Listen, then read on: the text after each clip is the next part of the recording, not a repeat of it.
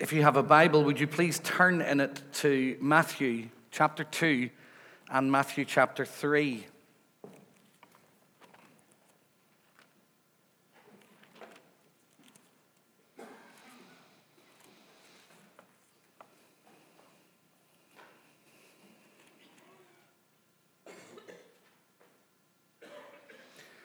I'd like to read the first 12 verses of Matthew chapter 2, and then in chapter 3, I'd like to read from verse 13 through to verse 17. In the time of King Herod, after Jesus was born in Bethlehem of Judea, wise men from the east came to Jerusalem, asking, Where is the child who has been born King of the Jews? For we observed his star at its rising and have come to pay him homage. When King Herod heard this, he was frightened, and all Jerusalem with him. And calling together all the chief priests and scribes of the people, he inquired of them where the Messiah was to be born. They told him in Bethlehem of Judea there was another Bethlehem about seven miles away from Jerusalem. For so it has been written by the prophet And you, Bethlehem, in the land of Judah, are by no means least amongst the rulers of Judah, for from you shall come a ruler who is to shepherd my people Israel. Then Herod secretly called for the wise men and learned from them the exact time when the star had appeared anywhere up to two years prior to this event. Then he sent them to Bethlehem, saying, Go and search diligently for the child. And when you have found him, bring me word so that I may also go and pay him homage. When they had heard the king, they set out. And there ahead of them went the star that they had seen at its rising, until it stopped over the place where the child was. When they saw that the star had stopped, they were overwhelmed with joy. On entering the house, they saw the child with Mary, his mother, and they knelt down and paid him homage. Then, opening their treasure chests, they offered him gifts of gold, frankincense, and myrrh. And having been warned in a dream not to return to Herod, they left for their own country by another road. Now, Matthew chapter 3, verses 13 to 17. Then Jesus came from Galilee to John at the Jordan to be baptized by him. John would have prevented him, saying, I need to be baptized by you, and do you come to me? But Jesus answered him, Let it be so now, for it is proper for us in this way to fulfill all righteousness. Then he, that is John, consented. And when Jesus had been baptized, just as he came up from the water, suddenly the heavens were opened to him, and he saw the Spirit of God descending like a dove and alighting on him. And a voice from heaven said, This is my Son, the beloved, with whom I am well pleased. Amen.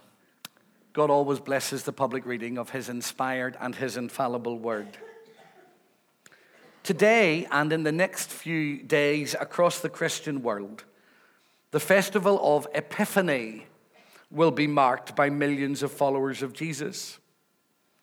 It is for many the official end of Christmas or Christmas tide, although not for all. Davy, you would be pleased with this as some Christians continue to celebrate Christmas all the way through until another Christian festival called Candlemas on the 2nd of February, which marks the presentation of Jesus in the temple. There are pitfalls and there are benefits of following a kind of liturgical year. I don't follow one closely. If you do, you can end up being religious, religiously formal, going through the um, the outer appearance of remembering certain moments in the life and the birth and the death of Jesus. If you're not careful, you can become overly familiar with this story.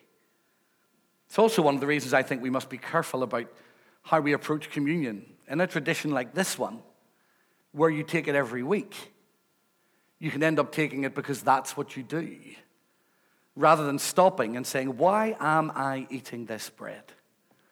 And why am I drinking this juice? And what does this mean to me? So powerfully demonstrated to us this morning by our sister's beautiful prayer. We can end up becoming dead and religious and doing things for the sake of it. But there are also possibilities in marking the liturgical year and allowing ourselves to be shaped by the life and example of Jesus in a slightly deeper way. By remembering something like Epiphany, and I'll explain why I want to talk to you about that this morning for a moment, in a moment, we are rooting ourselves in a different story. We're rooting ourselves in the deeper version of the way things really are. We're allowing our compass center to be rooted in the life and the ministry of the Lord Jesus.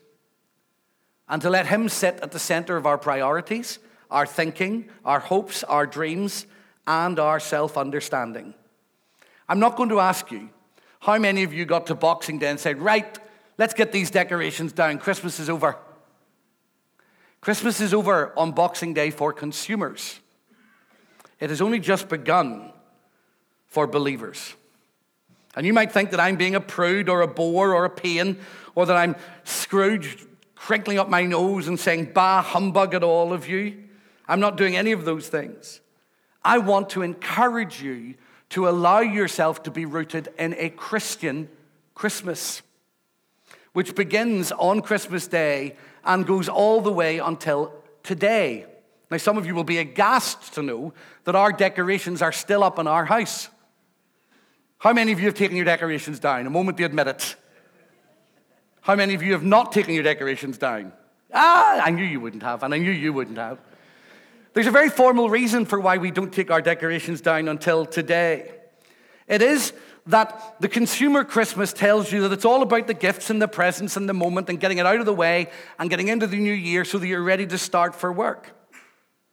But what if we allowed ourselves, instead of letting Christmas to start in November or the beginning of December, what if we actually allowed the 12 days after Christmas to be days that we remembered the whole message?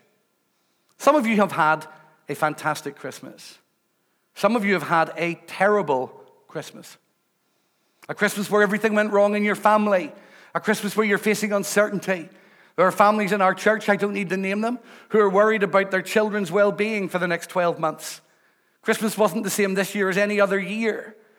But if we allow ourselves to stop and allow each day of Christmas to root itself in us in a different way, we discover something different about this message.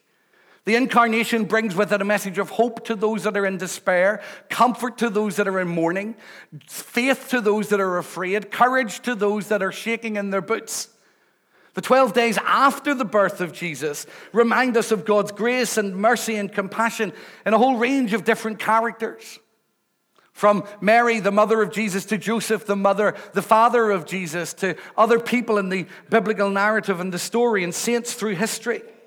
We're reminded that the incarnation is something that changes everything about us, everything for us. And Epiphany marks an end of that season. To allow Christmas to run until today, or indeed, if you go to the 2nd of February for 40 days, which is a Christian tradition that mirrors the Lent period before Easter, is to allow this story to become more than two or three days or two or three services in our Christian lives. It's, it's to allow it to take root in us and allow its implications to grow in us and to come back to it every year. I'm sure you know that the Advent season in the Christmas calendar is the beginning of the year. Our life doesn't begin on the 1st of January. Our story begins 40 days before Jesus' um, birth as we reflect on his first coming and we wait on his second coming. We root ourselves in a different rhythm, at least we're supposed to. Not the rhythm of presents and gifts and rushing and turkey and tinsel and trees and lights, all of which I love, by the way. We root ourselves in his arrival and his re engagement when he returns for permanently and visibly for all the world to see. We root ourselves in the life of God when we root ourselves in some of these cycles. And I want to take a moment this morning to encourage you to do that today. There are a number of aspects of the life of the Lord Jesus that are remembered on Epiphany. Two in particular the baptism by John, which we read in Matthew chapter 3, and the arrival of the Magi or the wise men, which we read from Matthew chapter 2. And it strikes me that together today, on the first Sunday of the new year, you and I could do no better than be reminded of the need to keep God at the center of our lives by reflecting on the ways in which God has epiphanied himself to us. The word means revealed or appeared. And in these two stories, we read of the appearance, the revelation of God in Jesus Christ to John the Baptist and to the wise men. The word epiphany comes from a Greek word. It doesn't matter what it is for the sake of this morning, but it, it's used in three significant ways in ancient texts. The most important for our purposes is the appearance of a deity to its worshippers. There are two others, though. One is the appearance of the dawn after the night, and the second is the appearance of an army which is too great to be defeated. On our epiphany today, on this day when we look into 2019 and we reflect on 2018 and we prepare ourselves for all that lies ahead, I want to invite you to open your heart to the God who has appeared to you. To the God who has revealed himself to you uniquely and fully in Jesus Christ. Not some kind of phantom, not some kind of idea, not some kind of notion, but to God himself and to the God who breaks the night with the dawn of his light.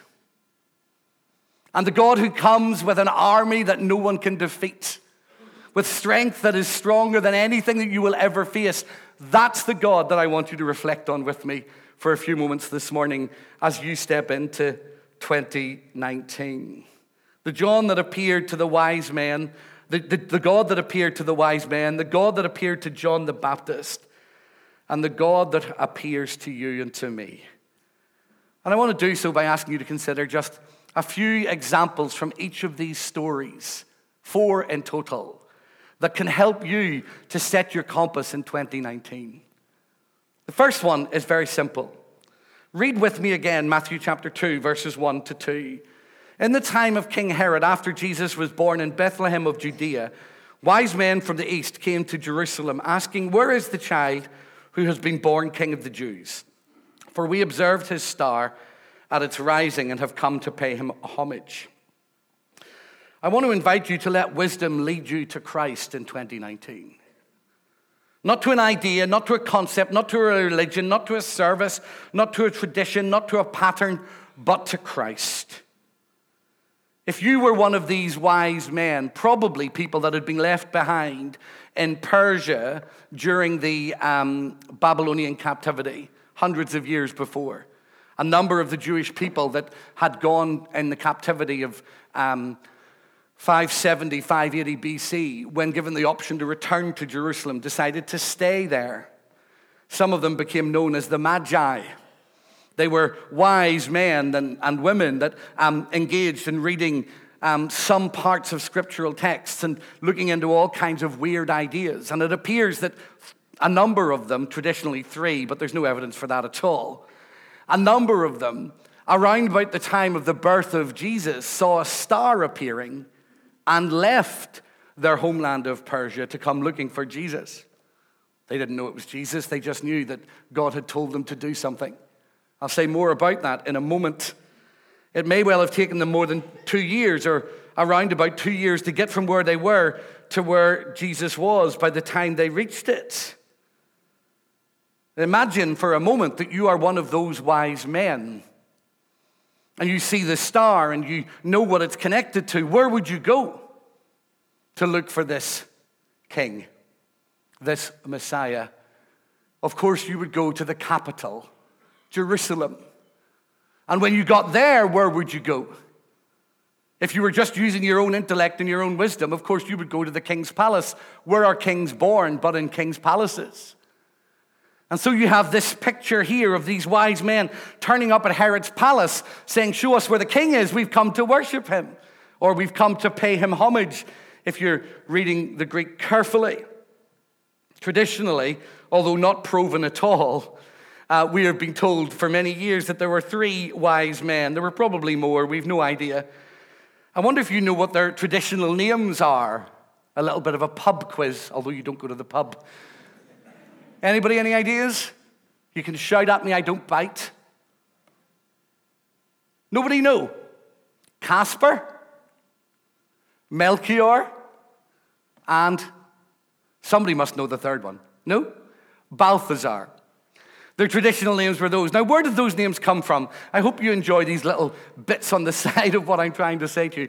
Well, you could say they come from nowhere, but actually, on Epiphany, the day that remembers the arrival of these wise men, in the early church, what they used to do was take a piece of chalk and they would carve or write above their doors C for Casper, you think, M for Melchior, you think, and B for um, Balthazar, you think.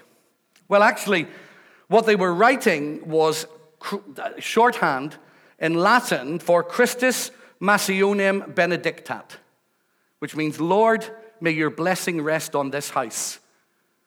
And those three names were just names to remember the initials that went above the door. Like you would tell, teach a child it's mnemonic about its ABCs, Mrs. M, Mrs. I, Mrs. SSI, that type of thing. That's where it comes from. And in this story, we know that these wise men came looking for Jesus. They came looking for the Messiah. I wonder how many of us today, if we could have a prayer that said, Lord, will you bless this house? Would say, I want to pray that prayer. I want to pray that prayer.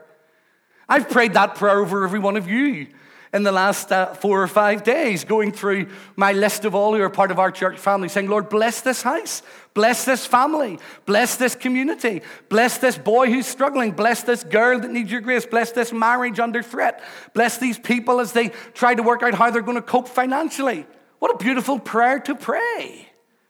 But these wise men let their wisdom not just lead them to the obvious place, not just to the room where they thought or assumed that a king would be born, not just to the palace. They went further. They were willing to follow this until they reached the Savior himself. The Bible tells us very clearly, by the way, that Jesus Christ is the font, the center of all wisdom. In John chapter 1, he's described as the reason behind all things, the one that makes everything fit together, the one that makes sense of life. In Proverbs chapter 8, there are illusions and allusions between Jesus and wisdom, although not as full as many people would think. This little baby born in this town, this village of Bethlehem, and by now here again back, is somehow recognized by these wise men as the Savior of the world. But if you read the story carefully, you will notice that they didn't stop where Herod wanted them to stop. They went beyond the obvious. The wise men did not tell Herod where Christ was when they found him. They were open to the leading of God through dreams and stars and visions. They went further than just what their intellect could tell them, just what their reason would work out. According to verse 8 of Matthew chapter 2, when told by Herod, they searched diligently. They took time and effort and put intellect and creativity and imagination into finding where Christ was. And three times in Matthew chapter 2, in verse 2, and verse 8, and verse 11, we read that they wanted to pay him homage or they wanted to worship him. Their wisdom went beyond what other people told them. Their wisdom was open to God speaking through dreams and revelation and ways that they hadn't experienced before. Their wisdom uh, caused them to search diligently. Their wisdom brought them to a place of worship, not just a place of intellectual assent. And their wisdom meant that when they saw him, according to Matthew chapter 2, verse 10, they were overwhelmed with joy. That's the kind of wisdom I want. A wisdom that leads to joy, not a wisdom that just leads to knowledge. A wisdom that leads to worship, a wisdom that is open to God, interrupting my life, speaking to me in dreams and visions. Isn't the wisdom that you want? And yet, all they had was a whisper. Those of you that were here on Christmas Eve will have heard Ethan Johnson bring a reading that I had given to him. It's one of my favorite readings and reflections over the Christmas period, uh, written by a Danish theologian and philosopher called Soren Kierkegaard. Here is what it says. It's written from a, an excerpt of a book called Only a Rumor. Listen carefully because it's complicated, but it will help you. Although the scribes could explain where the Messiah should be born, they knew it from the Bible. They remained quite unperturbed in Jerusalem. They did not accompany the wise men to seek him. Similarly, we may know the whole of Christianity and yet make no movement. The power that moved heaven and earth leaves us completely unmoved. What a difference. The kings had only a rumor to go by, but it moved them to make the long journey. The scribes were much better informed, much better versed, but they sat and studied the scriptures like so many dawns, and it did not make them move. Who had the more truth? The three kings who followed a rumor, or the scribes who remained sitting with their knowledge? What a vexation it must have been for the kings that the scribes who gave them the news that they wanted remained quiet in Jerusalem. We are being mocked, the kings might have thought, for indeed, what an atrocious self contradiction that the scribes who have the knowledge and yet remain unmoved. This is as bad as if a person knows all about Christ and his teachings, and his or her own life expresses the opposite. We are tempted to suppose that such a, person wishes to fool us unless we admit that they are only fooling themselves. They followed a whisper. The hard thing for me to say to you is that all of you have probably got more knowledge than those scribes and Pharisees did in Jerusalem. So, will it move you in 2019? Will you step toward the Christ? Not come to church and never miss a meeting, but will it change you? Will it cause you to journey, to sacrifice, to pursue, to go after Him? I hope it does. Secondly, I want you to be aware as you embark on this year of the cost of following this King Jesus. Not only is this this time when we remember the wise men appearing to worship Jesus, the baby, it is also the time when we remember the slaughter of the innocents. Herod, gripped by fear about what could happen if this baby Jesus became king, ordered the murder, from verse 18, of thousands of children who were baby boys in Jerusalem. Jesus would have been a rare thing. A child born in and around Bethlehem who was a boy who survived. Thousands of innocent lives taken, all because greed and power and political manipulation felt threatened by the arrival of Jesus. King Herod reigned from 37 to 4 BC. He was a horrible man. he murdered his wife, three of his sons, his mother in law, his brother in law, and his uncle, as well as a generation of young boys in Judea. He wasn't Jewish, he was power hungry insecure, and a maniac. No matter what titles he er, had, he wasn't born with them. Herod was made a king by the Roman authorities. I wonder, have you ever noticed Matthew chapter 2, verse 2? Could you go and read it again for me? It's profoundly theologically important, but we often rush past it. Where is the child who has been born King of the Jews. Nobody is born a king. They become kings when their father dies or when somebody appoints them, not Jesus. From the moment of his birth, he was king. From the first breath that he breathed, he was king. Where is the child who is born King of the Jews. Now, there's a lot of complicated theological discussion about when Jesus realized that. I'm, I'm, it's not that I can't be bothered with it, but I don't want to go into it today. But from the moment this child appeared outside of his mother's womb, the world had their king. He was born a king, not with a king's garments, not with a king's crown, but with a king's identity and a king's purpose and a king's mission. No wonder Herod felt threatened. Because political power always feels threatened when King Jesus is in the room. When King Jesus is present, the hopeless are given hope, the poor are brought in, the excluded are welcomed, the lost are found, the hurt are healed, the sick are given something to cling to. This King Jesus is worth so much and so powerful and so strong that the strongest political power of its day would rather kill a generation than let him survive. So, why would we expect that following Jesus Christ today would gain anything else other than attack and criticism and being sidelined and marginalized? This power hungry, insecure maniac couldn't cope with a king in his empire. And the power hungry, crazy people around us who think that power rests with them can't cope with a King Jesus. Keep him in a manger. Keep him powerless. Keep him helpless. Keep him nice. Keep him um, candied and sanitized with Christmas cards, but don't let him be the king. But this day we remember that he is our king.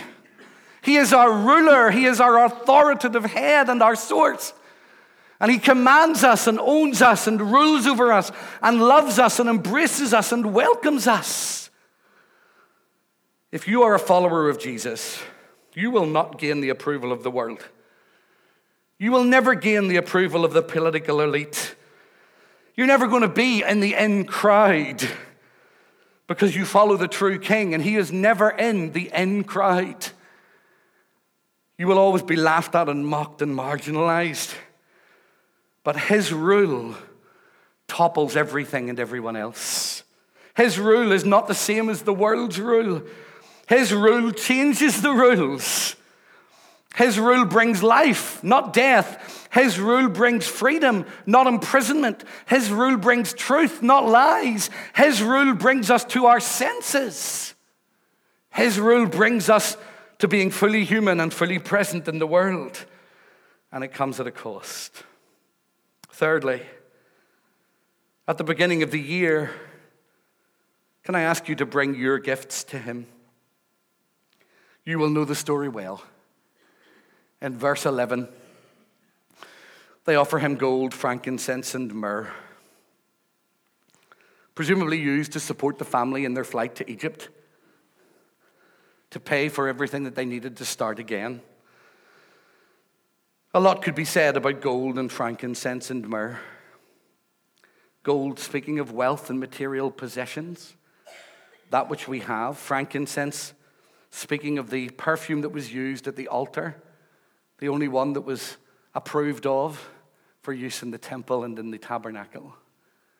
At that place where sacrifices were made and offerings were made for sin. And myrrh, mentioned in Genesis 37 25, as a perfume that was used for the anointing of the dead. What would it mean for you to bring your gifts to Him? I think it's quite fitting. In the Christmas season, we remember all the gifts God has given us. But the last thing we do before we leave this season is remember the gifts that we can give Him. Gold, frankincense, myrrh, our resources. The question everybody hates getting asked, and you mention it once in a year, and everybody says you never stop preaching about money. How's your tithing?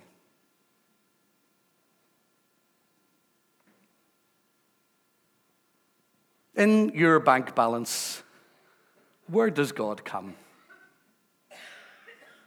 Under the gym?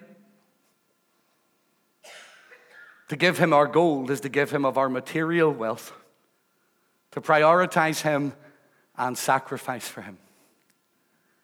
That's what He asks His, believers, his followers to do. What about frankincense? What's the equivalent today? Perhaps it is to give him our worship and our prayer. Not just words sung on a sheet or on a screen, but from our heart. A deep sense of making room for God in our lives and reorientating ourselves around Him. Could I invite you to the most thrilling adventure of your life in 2019? To trust God with your material wealth and to trust God with your worship, to talk to Him in prayer, to open a dialogue with Him that will take you to places that you never thought possible. And what of the myrrh? I always find it difficult to try and work out what myrrh could symbolize here. But I think in the end, I come down to suggesting that it symbolizes our willingness to stand with Jesus in suffering and in death. To be committed to Him no matter what. To offer Him a trembling hand of faithfulness. So many of us are converted under a gospel of convenience. Come to God and He'll make you wealthy. What if coming to God means that you give Him your wealth? Come to God and you will have everything you will ever need. You'll be self sufficient. What if coming to God means that we give Him the frankincense of our self sufficiency and say, actually, we live in dependence for the rest of our lives? Come to God and you'll never suffer again. What if coming to God means that we say we're willing to go through anything for you? It's actually the antithesis of much of the modern gospel, don't you think? So on this Epiphany Sunday, reflect. Do you have a negotiated contract with God? I'll serve you as long as you're nice to me. I'll serve you as long as you do everything I want. I'll serve you as long as you make me happy and healthy and wealthy. That's not real conversion. We come to Him because He is the source of life. And we lay our lives before Him, giving Him the gifts of an open heart and open hands. I wonder how different Christmas could be if, as we journeyed through it, we remembered some of these darker sides of the story. And suddenly we are confronted with a deeper, stronger faith and a more profound reality that holds us when our life falls apart. That is present no matter what goes on in our lives and asks us to surrender our lives to Him. The last thing I would ask you to consider is from the baptism story. As Jesus is baptized and emerges out of the water, we read in chapter 3, verse 17, that he hears a voice, presumably related to Matthew or to others, that says, This is my son, the beloved. And what I want to invite you to do is, alongside letting wisdom lead you to Christ and being aware of the cost of following Jesus and bringing your gifts to him today, I want to lastly ask you to acknowledge him not as some kind of moral example, but as the Son of God in your obedience and in your response. And to listen for God's voice above all others in 2019. Not the voice of your boss, the voice of your husband, the voice of your wife, the voice of your children, the voice of your pastor, the voice of your elders, the voice of your professor. Not those voices. Turn them down and listen for this voice above all other voices the voice of God that speaks over his son. This is my beloved in whom I am well pleased. Now, allow yourself to take this theological journey with me for 30 seconds. When God looks at those who are redeemed in Jesus, the first thing that he sees is Jesus. And the words spoken over his son here are spoken over those who are in Christ.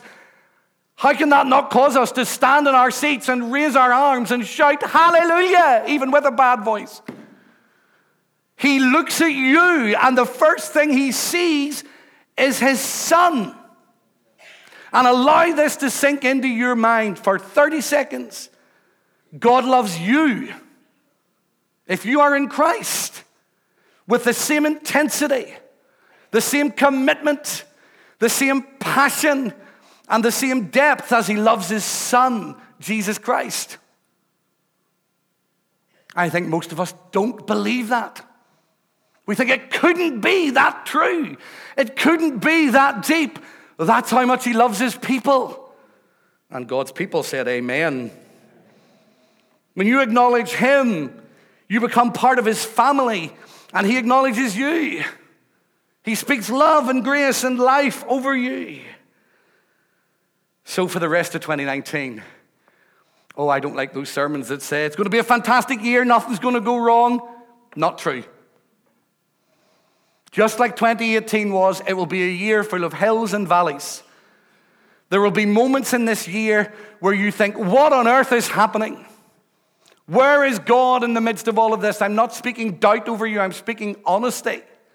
And in those moments, what you need is not some kind of pat on the head sermon on the first Sunday of the year that'll give you a little pep talk.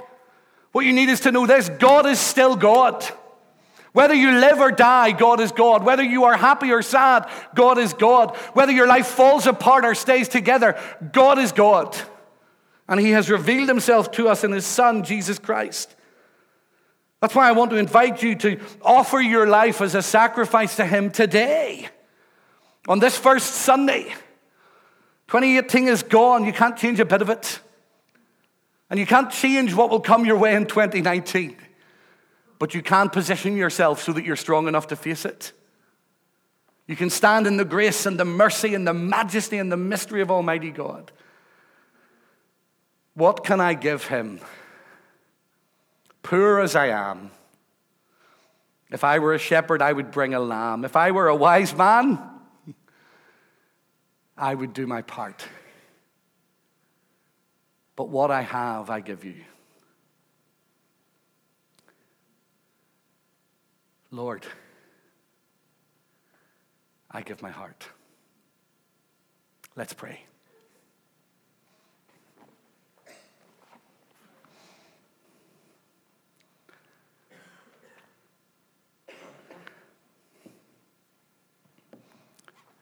As the band comes back, I want to give you a chance to respond to all that God might have said to you today.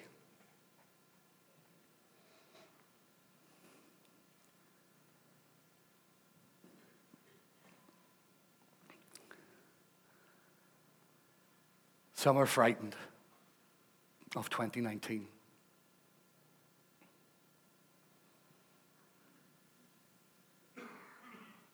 Some are sitting here or listening online in a state of shock because of 2018.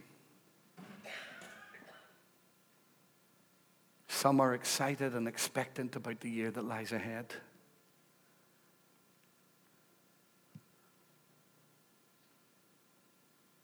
But how you feel doesn't change who God is.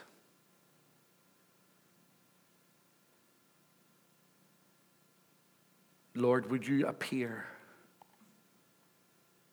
And an epiphany to your people, like the rising of the dawn, like the sending of an army. Remind each of us of who you are. Come by the power of your Spirit. And give us the resolve to put you first to keep you central, to follow you no matter what.